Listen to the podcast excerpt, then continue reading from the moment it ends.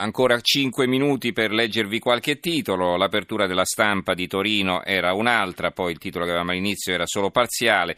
Bundesbank all'attacco, l'Italia ha violato i patti. Critiche alla Commissione dell'Unione Europea, non vigila. Padoan troppo ottimista. Il presidente della Banca Centrale Tedesca difende la proposta sui titoli di Stato, troppi rischi, quindi un'apertura economica, ma non è neanche l'apertura del Sole 24 Ore che lo tiene di taglio centrale eh, la notizia della, della, presa di posizione del eh, presidente della Banca Centrale Tedesca. Eh, loro aprono invece con la borsa, mh, mm, Europa in rialzo, Milano spinge le banche, dopo il tonfo di lunedì listini europei in recupero, utili e tassi fermano Wall Street, Piazza Affari più 1,45%, spread a 124 punti.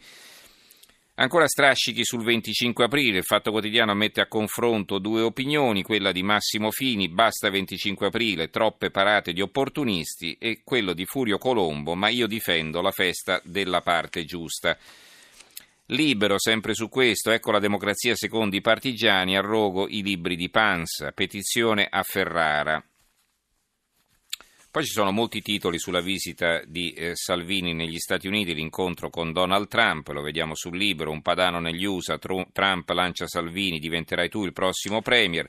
Italia oggi, Romano con Meloni, Europeo con la Le Pen e adesso Matteo Salvini incontrando Trump vuole essere planetario. Il mattino di Napoli, se Trump e Salvini non sono un cartoon, dall'Italia agli Stati Uniti l'avanzata dell'internazionale populista di destra. Ancora eh, altri titoli, vediamo un po'.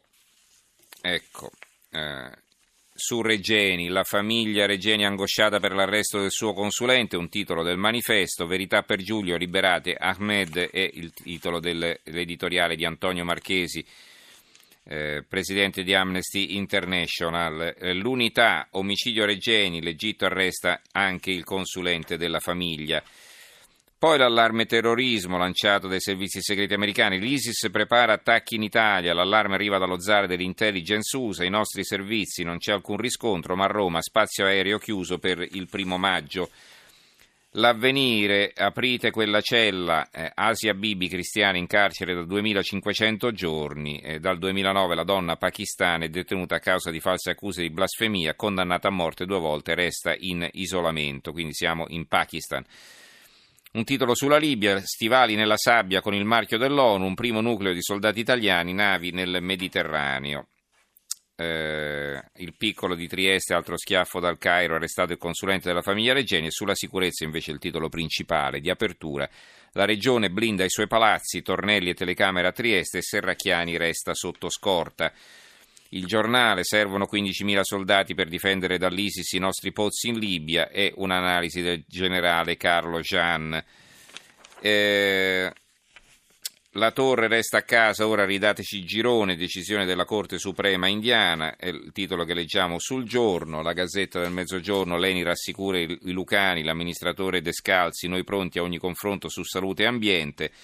Non vogliamo ombre sull'azienda, simbolo dell'Italia nel mondo, è proprio un articolo di fondo qui dell'amministratore delegato dell'ENI Claudio Descalzi sulla Gazzetta del Mezzogiorno. La Nazione, Concordia, un brutto affare, Giglio domani a Firenze processo d'appello per Schettino, il comandante Gregorio De Falco accusa ancora troppi misteri. E va bene, ci sarebbe da leggere ancora qualche titolo, vi leggo solo questo, così chiediamo con una cosa più leggera. Sulla Gazzetta di Mantova, stop ai Bermuda in classe, i presidi, non siamo in spiaggia, più decoro. L'estate si avvicina, ma a scuola non si va in Bermuda. Ci fermiamo qui allora e diamo la linea al giornale radio che sarà condotto da Alberico Giostri. Io ringrazio in conclusione in regia Gianni Grimaldi, il tecnico Carlo Silveri, Giorgio Allegretti, Carmelo Lazzaro e Giovanni Sperandeo in redazione. Se volete scriverci l'indirizzo di posta elettronica tra poco in edicola chiocciolarai.it, se volete scaricare o riascoltare le nostre puntate l'indirizzo è www.trapocoinedicola.rai.it. Grazie a tutti per averci seguito e ci risentiamo domani. Buonanotte.